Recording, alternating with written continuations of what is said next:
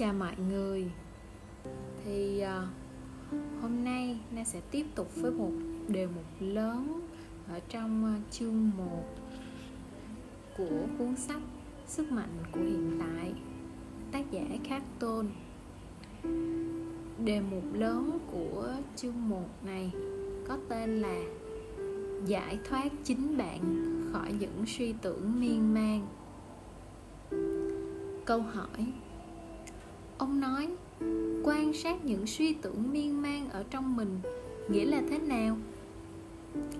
Câu trả lời, nếu có một bệnh nhân đến gặp bác sĩ của mình và than phiền, tôi thường nghe có một tiếng nói luôn luôn vang vọng, thì thầm ở trong đầu tôi, thì người này chắc chắn sẽ được đưa đến bệnh viện tâm thần để trị liệu nhưng thật ra hầu hết mọi người đều bị nghe một cách vô ý thức.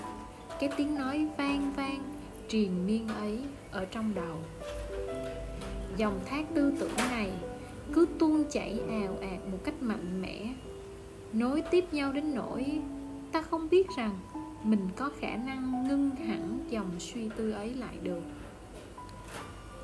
Bạn đã từng gặp những người điên trên đường phố chưa? Họ vừa đi vừa nói chuyện một mình. Họ nói không ngớt hoặc lẩm bẩm trong miệng một điều gì đó, ngay cả khi không có ai ở bên cạnh. Những người này cũng giống như bạn và những người mà ta vẫn nghĩ là bình thường khác. Điểm khác biệt là những người ấy nói ra thành tiếng những ý tưởng của họ. Còn bạn thì vẫn giữ im lặng nhưng lại suy nghĩ lung tung ở trong đầu. Tiếng nói liên miên ấy ở trong bạn, thường phê bình, đồn đại, phán xét, so sánh, than phiền hoặc tỏ vẻ thích cái này hay không thích cái kia, về mình hay về người khác. Tiếng nói vang vang ấy cũng không nhất thiết phải dính dáng gì đến tình trạng hiện thời của bạn. Mà thật ra nhiều khi chỉ là sự ôn lại những chuyện vừa mới xảy ra, hoặc đã xảy ra với bạn trong quá khứ. Hoặc có khi chỉ là một sự thao diễn, hoặc tưởng tượng về một chuyện hay một trường hợp nào đó. Có thể xảy đến với bạn trong tương lai. Trong trường hợp này, thì sự tưởng tượng trong đầu bạn thường cho rằng sự việc sắp sẽ xảy ra không hay, hoặc sẽ có một kết quả xấu cho bạn đó chính là tâm trạng lo lắng thường có ở trong bạn.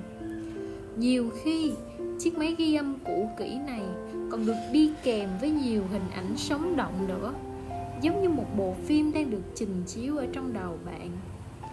Ngay cả khi tiếng nói ấy có quan hệ đến tình trạng hiện tại, nó cũng sẽ được diễn giải theo một cách nhìn của quá khứ vì thứ trí năng, suy tưởng, cảm xúc không có chủ đích này, thuộc về phần tâm thức bị điều kiện hóa.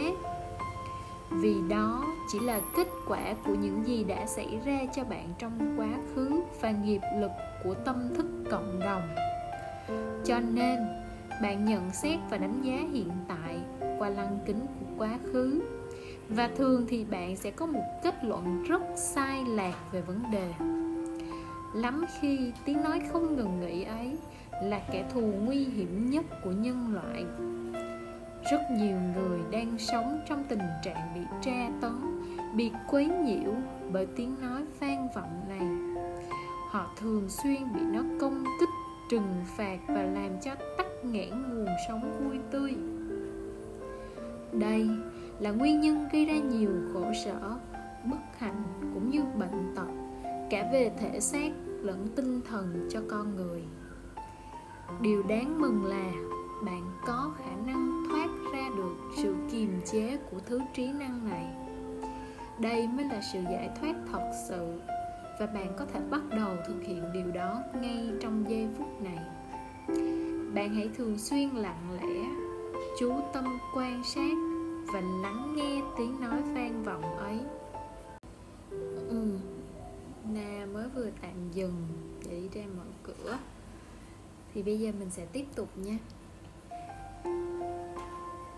Bạn hãy thường xuyên lặng lẽ, chú tâm quan sát và lắng nghe tiếng nói vang vọng ấy.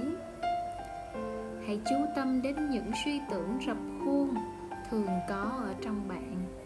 Những loại suy tưởng đã trở thành một lối mòn, một nề nếp cũ kỹ lặp đi lặp lại như một chiếc đĩa hát cũ mềm, nhưng vẫn còn rên rỉ trong đầu bạn nhiều năm qua. Sự chú tâm đó là cái mà tôi gọi là quan sát trong yên lặng. Những suy tư, cảm xúc xảy ra ở bên trong đầu bạn. Hoặc nói một cách khác, hãy lắng nghe quan sát tiếng nói vang vọng trong đầu bạn một cách tỉnh táo và sáng suốt. Hãy có mặt ở đó như một chứng nhân. Khi bạn lắng nghe tiếng nói ấy, hãy lắng nghe với một tấm lòng vô tư, rộng mở, không phán xét, chê bai hay lên án những gì bạn đang nghe, đang thấy. Vì khi bạn phê phán những gì đang xảy ra, tức là bạn đã giúp cho tiếng nói ấy tránh né đi cửa trước và lén lút chui vào cửa sau tâm thức của bạn. Lắng nghe được như thế, bạn sẽ nhanh chóng nhận ra rằng, ồ, bên kia là giọng nói vang vang ở trong đầu và bên này là tôi. Tôi đang lắng nghe và quan sát nó, nhận thức về chủ thể, về cái tôi đang là ấy chính là cảm nhận sự hiện hữu chân chính của bạn. Điều đó đâu phải là một ý tưởng hảo huyền. Nhận thức ấy đến từ một cái gì đó vượt ra ngoài trí năng thông thường của bạn.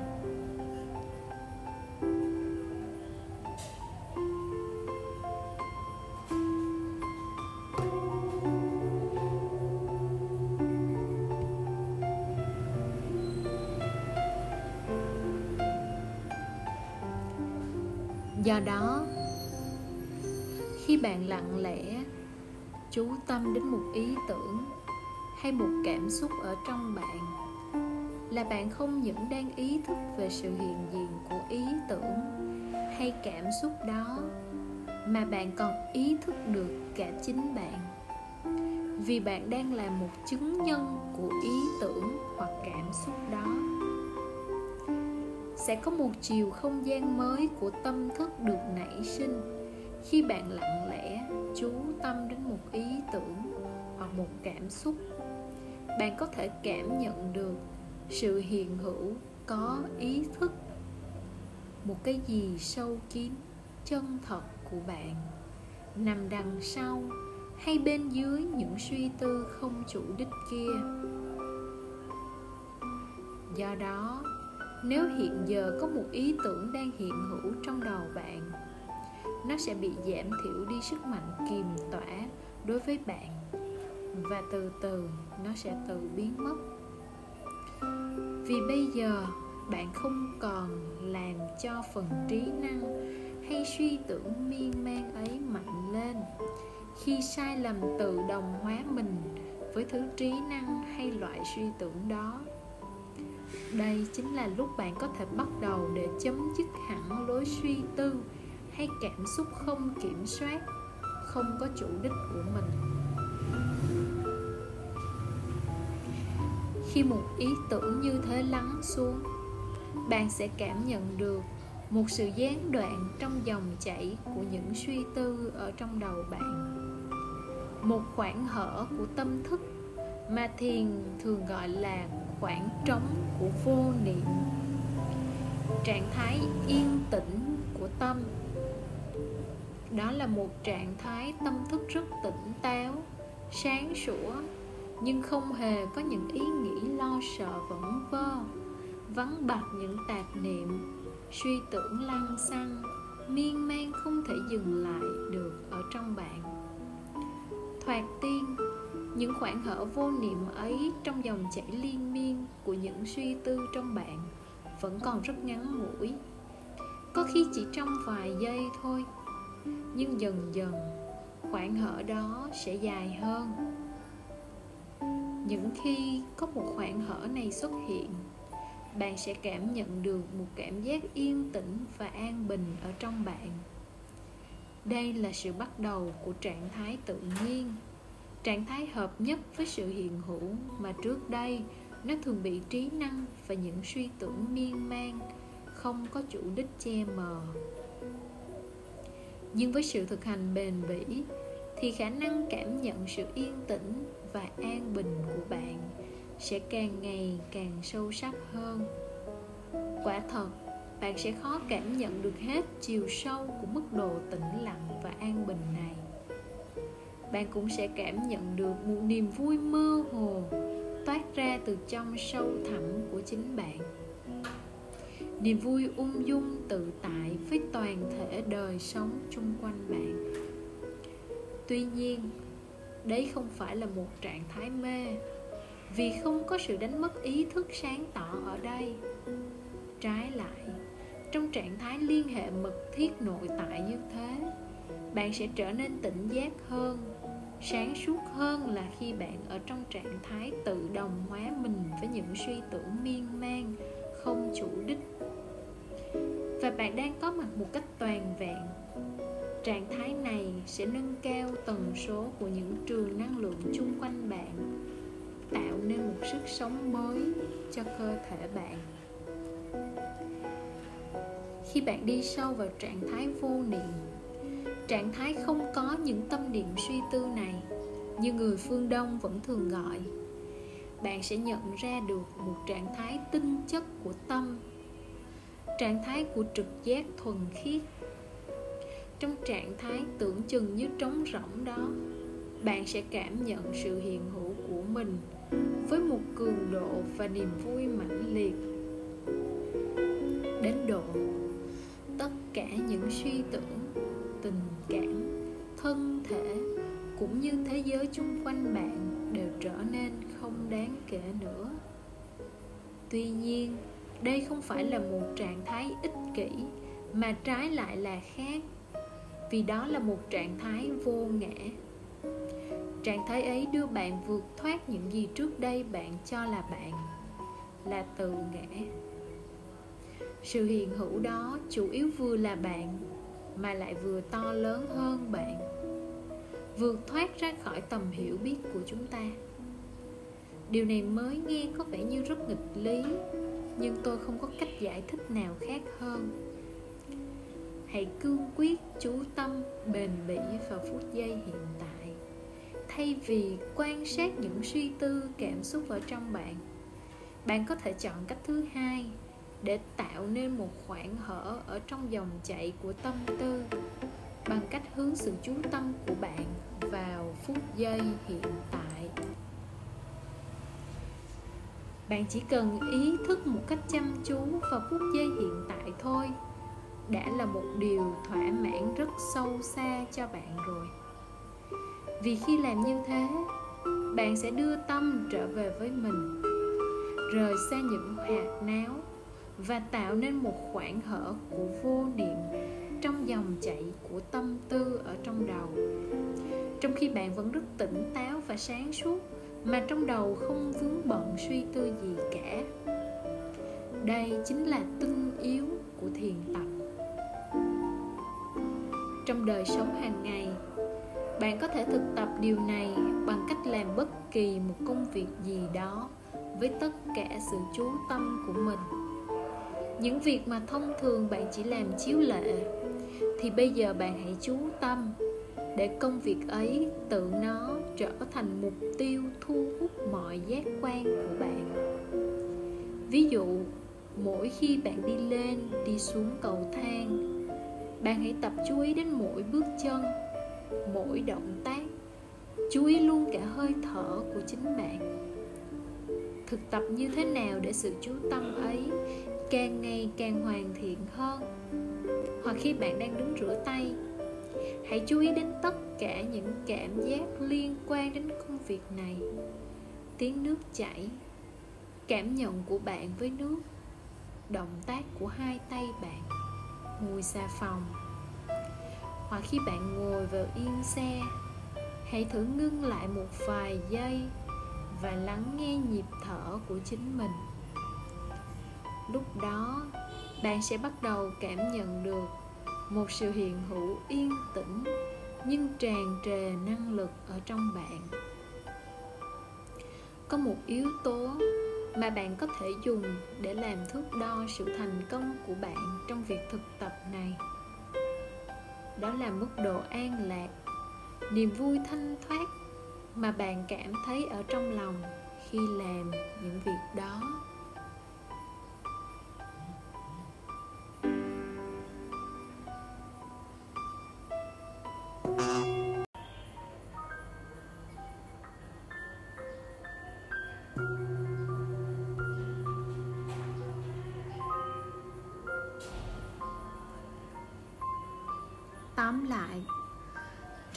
Trình đi tới giác ngộ. Bước chủ yếu duy nhất là thực tập để nhất định không còn tự đồng hóa mình với những suy tư, cảm xúc miên man không có chủ đích ở trong đầu mình nữa. Mỗi khi bạn tạo nên được một khoảng hở trong dòng chảy của những suy tư ở trong đầu, ánh sáng của tâm thức bạn sẽ càng tỏa sáng rộng hơn một hôm nào đó, bạn sẽ bắt gặp mình đang mỉm cười với giọng nói vang vang ở trong đầu. Như bạn đang mỉm cười khoan dung với cái ngây ngô của một đứa trẻ thơ. Điều này có nghĩa là bạn đã thành công. Bạn không còn quan tâm một cách nghiêm túc đến nội dung những ý tưởng hoặc cảm xúc miên man, không có chủ đích luôn hiện diện trong đầu bạn nữa. Bạn đã không còn phụ thuộc vào chúng cũng không còn sai lầm khi cho rằng những thứ đó chính là mình.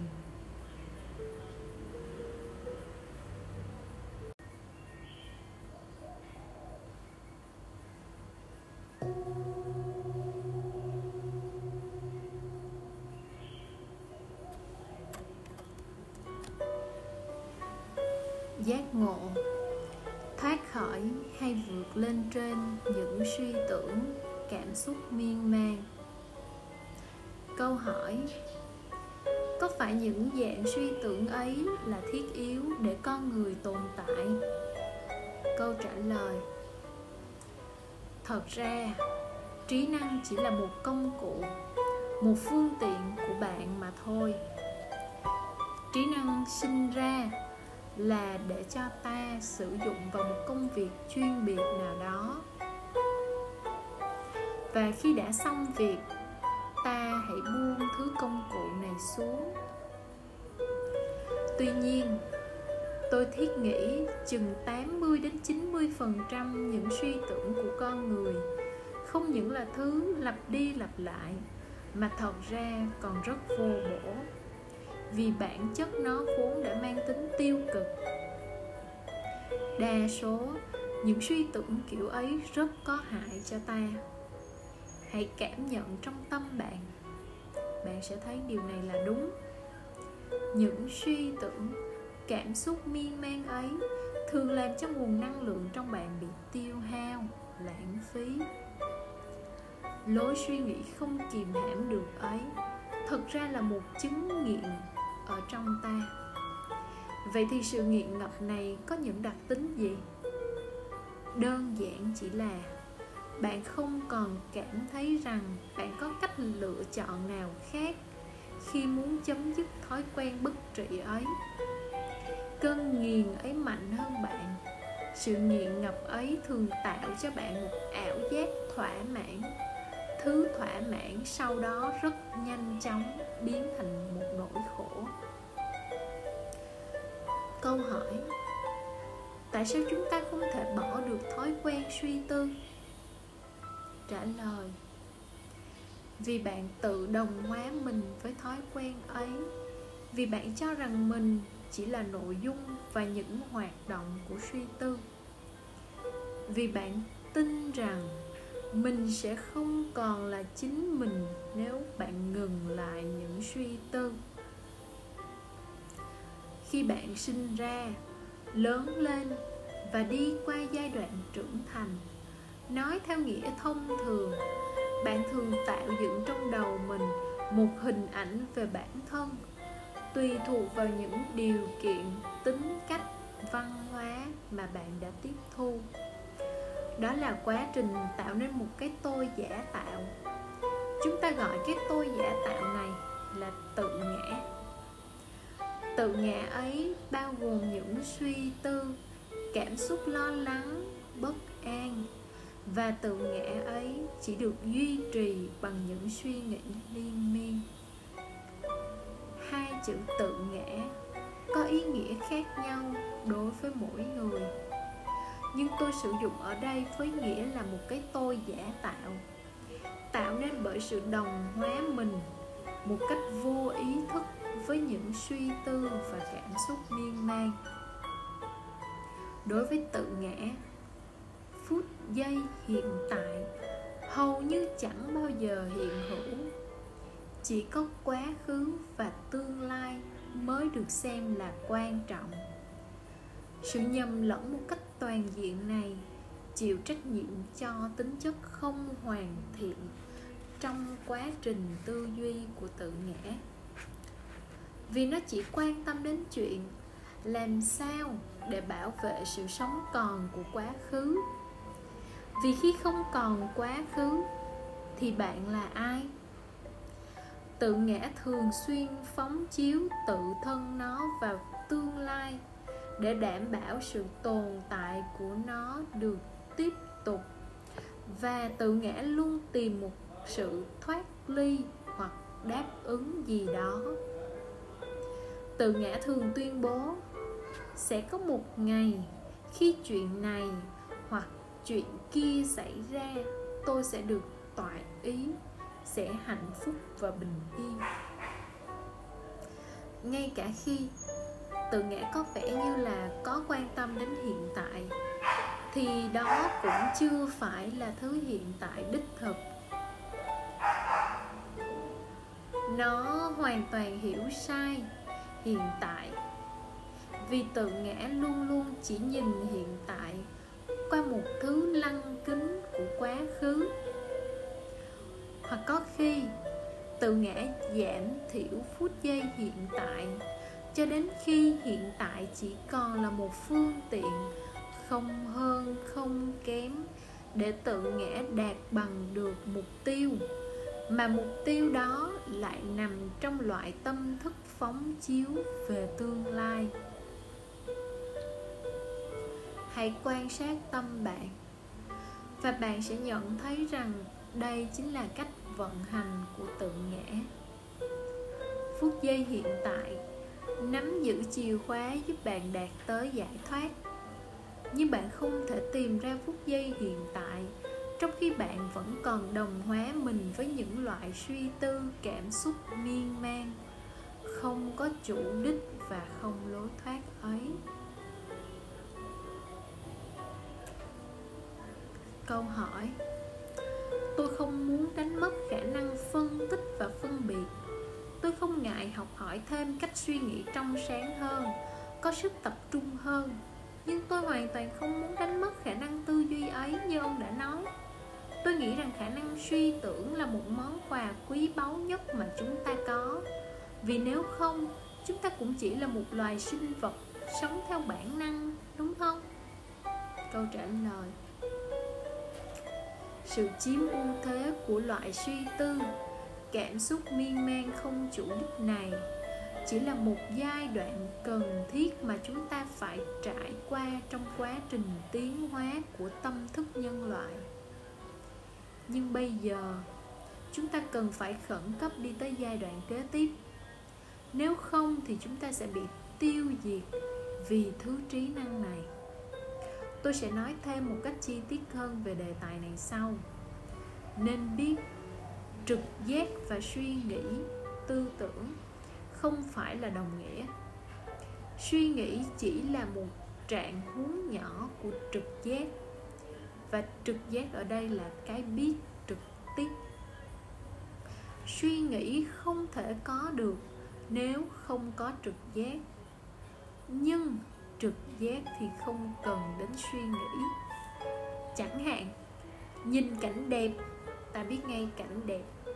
Không phải nhờ suy nghĩ mới biết.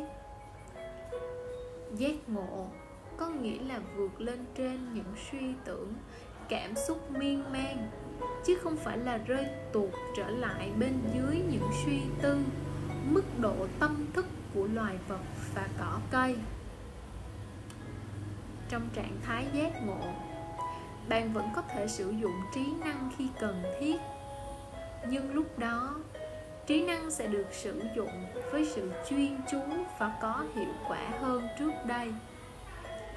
Bạn sẽ sử dụng nó cho những mục đích rất thực tiễn như bạn sẽ có tự do, không còn bị lôi kéo vì những mẫu phím đàm ở trong đầu ngoài ý muốn của bạn, và bạn đang có sự hiện diện của niềm tĩnh lặng ở trong nội tâm của bạn.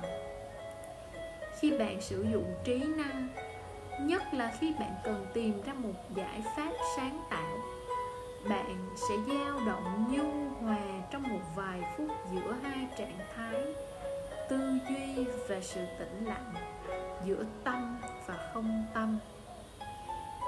Vì không tâm là một trạng thái của tâm. Khi nó không bị những tâm tư, suy tưởng miên man đến quấy nhiễu, chỉ trong trạng thái đó thì ta mới có thể tư duy một cách sáng tạo được. Vì trong trạng thái đó, tư tưởng của ta mới có năng lực cao nhất. Những ý tưởng đơn thuần mà không xuất phát từ một chiều không gian cao rộng của tâm thức, sẽ nhanh chóng trở thành những ý tưởng khô khan, điên khùng và đầy tính hủy diệt uhm. chiều hôm nay thiệt là có rất là nhiều điều quý nhiễu bây giờ nay sẽ tiếp tục nhé trí năng chủ yếu chỉ là một động cơ sinh tồn. Có khả năng tấn công và bảo vệ chính nó, chống lại những biểu hiện tâm tư, tình cảm khác ở trong đầu ta. Trí năng thu lượm, lưu trữ và phân tích dữ liệu. Đây là thế mạnh của trí năng, nhưng thật ra, nó chẳng có một tí khả năng sáng tạo nào tất cả những nghệ sĩ chân chính. Dù họ có biết như thế hay không, đều sáng tạo từ một nơi chốn của vô niệm. Là tâm thức khi không bị vướng bận bởi suy tư, tức là từ sự tĩnh lặng của nội tâm. Sau đó, trí năng của nhà nghệ sĩ mới bắt đầu hoạt động để định hình cho những gì đã được sáng tạo từ những cái thấy vỡ toan những cái thấy vỡ toan là một sự thấu suốt sâu xa. Ngay cả những nhà khoa học tài ba cũng đều cho biết rằng, những phát minh vĩ đại, những sáng tạo có tính đột phá chỉ đến vào những lúc có sự tĩnh lặng hoàn toàn của trí năng kết quả bất ngờ của những thăm dò trên toàn nước mỹ về những nhà toán học lớn, kể cả einstein. Để tìm ra phương pháp làm việc của họ, nhận thấy rằng trí năng chỉ đóng một vai trò thứ yếu trong quá trình ngắn ngủi, nhưng quyết định của quá trình sáng tạo. Không phải qua trí năng qua tư duy mà xuất hiện sự sống trên địa cầu. Không phải qua trí năng, mà cơ thể bạn đã được sáng tạo và duy trì. Rõ ràng, có một cái biết đang được biểu hiện vượt lên trên khả năng giới hạn của trí năng. Làm sao mà một tế bào của con người đường kính chỉ bằng một phần ngàn cm lại có thể chứa những thông tin trong nhiễm sắc thể, tương đương với lượng thông tin của một ngàn cuốn sách, mỗi cuốn dày 600 trang. Càng học và hiểu thêm về cách vận hành của cơ thể, chúng ta càng nhận thức rằng sự bao la của cái biết đang được biểu hiện bên trong và những điều hiểu biết của chúng ta thật là hạn hẹp. Khi trí năng nối lại được sợi dây liên lạc với cái biết đó, thì trí năng sẽ trở thành một công cụ tuyệt hảo. Lúc đó, trí năng sẽ phục vụ cho một cái gì đó cao cả hơn tự thân của nó.